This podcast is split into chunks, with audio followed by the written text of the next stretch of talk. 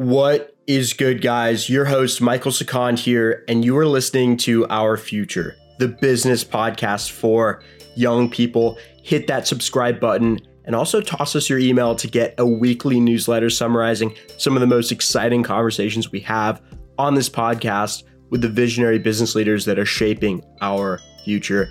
Click that link in the description. As an up and coming voice in business media, you can imagine how excited I am to introduce my next guest, Jill Schlesinger. Jill is an award winning business analyst for CBS News. She is a complete tour de force in business media, especially when the conversation is focused on money, markets, and personal finance. She also hosts the Jill on Money podcast. It's also a radio show, and it won the Gracie Award for Best National Talk Show in 2018. Pretty wild.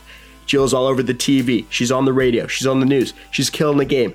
And now she's joining us on the pod. Hope you guys enjoy. When you were my age, did you have any inkling that business media and journalism might be in your future? Any idea of that?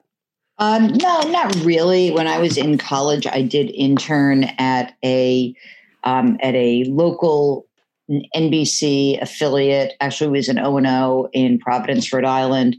But it, my my real career path was likely to be more in the general finance direction rather than in the media. I kind of, you know, I, I I liked interning. I liked I liked the media, but I, I didn't necessarily think that it was going to be my long term career aspiration.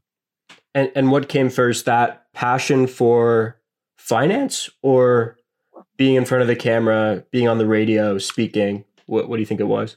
Let's not talk about passion. I don't reserve passion for this stuff. This is nonsense. This is work. Passion is for life. You know, I think mm. it's uh it's um you know it's it's a bit of a calling. It's fun to talk about things that really freak other people out. It's um, i was it, i was my first job on wall street i was a trader on the floor of the commodities exchange. I was an options trader so i traded gold silver and copper options on the floor. And that was kind of fun. It's like it's like being through a um, a bit of a war slash fraternity party slash rugby scrum so you sort of love and hate everybody around you. And you know what was interesting to me was that I, I realized pretty early on that people are totally emotional about money. And more to the point for me personally making money was not actually that interesting. Um, it was nice to be able to make a few bucks but it was i think not the right career path for me. And i don't really i find more of the the the hyper focus on money to be slightly depressing and more of how I can use money to give myself options much more interesting. So I'm not going to use the word passion. I'll use the word mission here. Your kind of mission is taking these complex ideas in finance and economics and making them understandable to to the average person. So my next question is are there is there a certain part of finance that's super complicated and that people think is complicated but it's really not and that you love to kind of dispel and break down whether it be through an analogy or something else? Yeah i mean i think everything is not that complicated. I think that the industry not like the medical the medical world before it likes to cloak itself in a jargon that makes the people who are in it feel really great about themselves and it makes you feel like you have some secret power that is baloney and uh, the reality is that that almost everything that touches our lives in terms of our finances is just not that complicated. And you know, even if you were to break down um, how to trade derivatives, which, by the way, is unnecessary to break down because nobody actually needs to understand that for real life, except when a financial crisis hits. But to, you know, essentially, when I went through the financial crisis and people said I don't understand how this happened. Then I said it shouldn't have happened. So, what you need to understand is that we had a terrible regulatory environment. We had a bunch of greedy people on Wall Street, some of them I'm related to and friends with, and they almost blew up the entire financial system. So, a lot of uh, a- ambitious college students are listening to this podcast.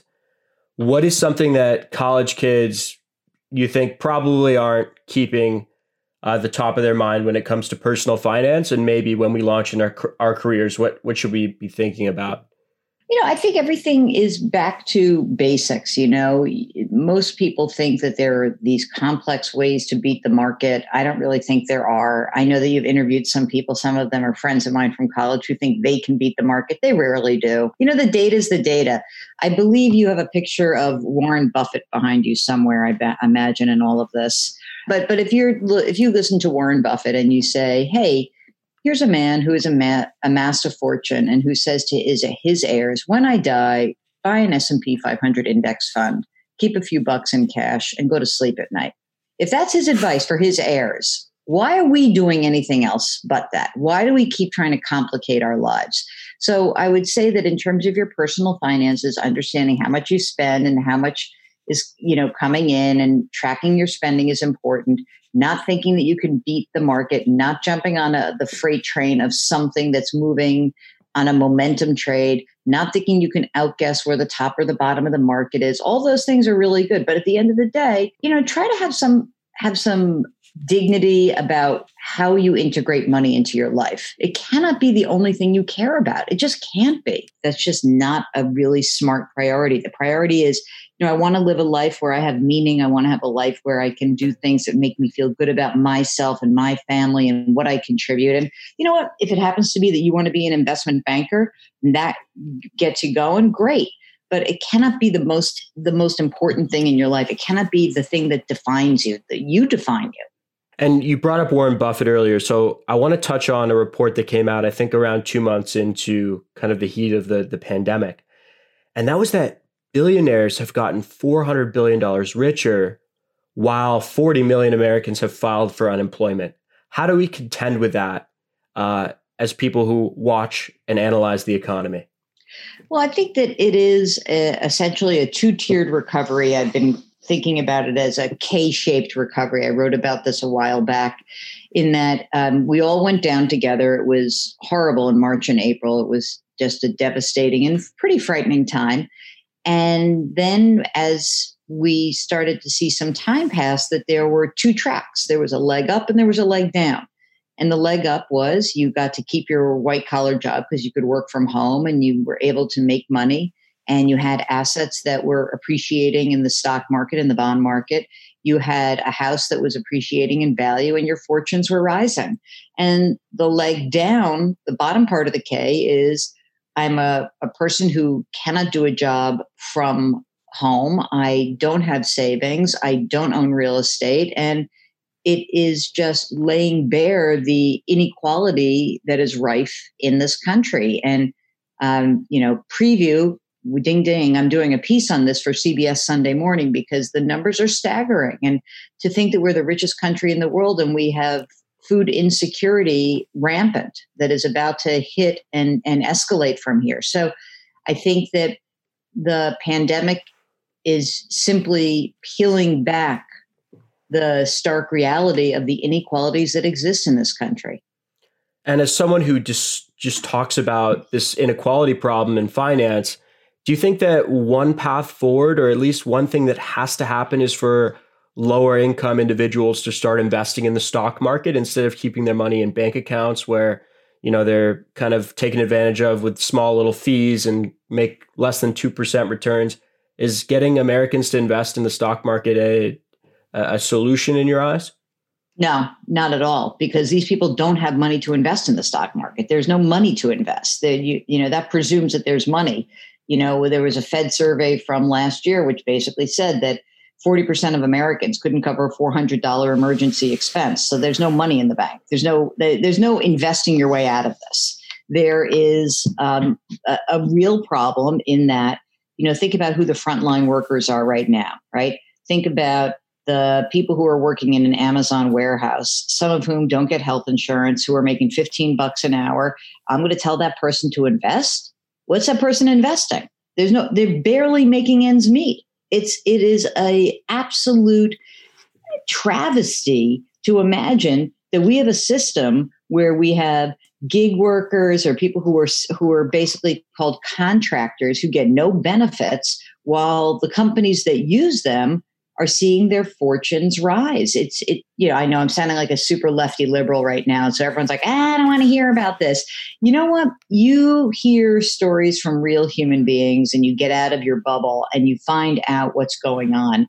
And uh, you know, it is the there's a systemic problem that exists in this country whereby we have not done a good job of taking care of people. It was, there was a time 30, 40, 50 years ago where the share of a corporate profit, where the share went sort of, I wouldn't say equally, but pretty, pretty well divided between the owners of the capital and the workers. And that's just gone completely in the wrong direction. Well, in my opinion, the wrong direction. That has gone. Now the shareholders are simply the primary issue and all these people who are talking you know the jamie Dimons in the world who say oh i really care about people. They only they care about these people. It's such bullshit. Like they care about these people but it, you know just throwing a hundred million dollars into detroit doesn't mean you care about these people especially when you're lobbying against all the things that could actually help those people. I wanted to to, to ask you a question i asked alicia and this was back in in may and that is why why do we why are we seeing such a huge divide between reality and the stock market? It just it's so it, it's so askew. Well, it's not. I mean, it's it's it's a different reality, right? Uh, the stock market doesn't have emotions, and uh, I know it's it, their investment decisions are made by human beings, and even human beings create algorithms. So it's not just that that there is you know a machine is making a decision, but there are going to be winners from this. The the large companies are going to get larger, and the FAANGs are going to get bigger. And right now, what else are you going to do? You're running a big pension plan, right? it is completely Tina investing. There is no alternative. Where are you going to put your money? You're going to say, oh, you know what? Um, I run the pension system for the state of Michigan. I think I'll plow all my money into gold and silver because it's been going up. No, you can't do that. But you've got to be in the game. And do I think that stocks seem a little bit overextended? Sure, but I don't try to pick the top and the bottom. And I'm a long term investor. And people like Alicia. So if everyone's listening, Alicia is was one of my college friends, and it's how Michael wrote me into this.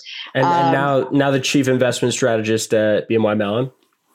Yes, she used to work for my friend, and so um, I was happy to introduce her to BNY Mellon. So did she tell you that I was the I was the matchmaker in that relationship. She, she, she, didn't tell me that that you were the matchmaker, but I think it's I, funny how she's talking about the markets in a totally different way than you do. Oh yeah, because you know she buys the bullshit because it's part of what her. That's, yeah, it's like, yeah. That's it's, it's great though. I mean, it's great. But she gets to go up there and just talk about the market. I mean, it's, it's but it's, it's like funny. navel gazing to me. It's it's it's completely ridiculous because who cares? Who cares? Yeah. She was. She, she I think this. The, the, yeah, she she loves it. That's fantastic. I don't really care. I mean, it's great for me to, you know, that that I'm, I'd rather assets rise and fall because people get super scared and freaked out. But in March, when the shit was hitting the fan, every one of those strategists was like, sell everything. And no one predicted that it was going to go straight back up. And then everyone piled into the trade late. At the end of the day, if you look at all these uh, people who are strategists and money managers, they don't beat the index funds against which they're measured. I mean, some of them do in the more esoteric asset classes, but come on.